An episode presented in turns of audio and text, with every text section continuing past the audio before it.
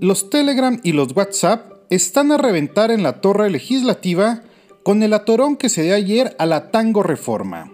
Las próximas horas serán definitivas para saber si pasa o no pasa el paso, es decir, las elecciones primarias abiertas, simultáneas y obligatorias y demás enunciados de la propuesta de reforma electoral.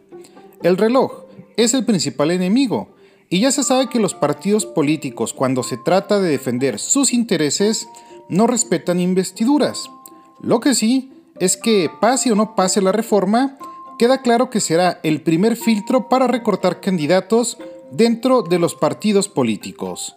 A la fecha, hay decenas de aspirantes a la gubernatura, pocos con posibilidades reales, pero dentro del PAN, Morena, PRI, Movimiento Ciudadano e Independientes, hay varios que quieren la nominación.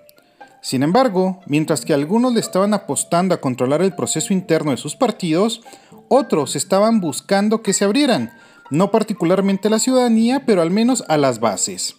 Es así que lo que suceda con la reforma será el primer filtro y descarte de candidatos rumbo al 2021, en una elección que seguramente tendrá muchas emociones fuertes. Mientras, yo lo leo y escucho a través de mis redes sociales.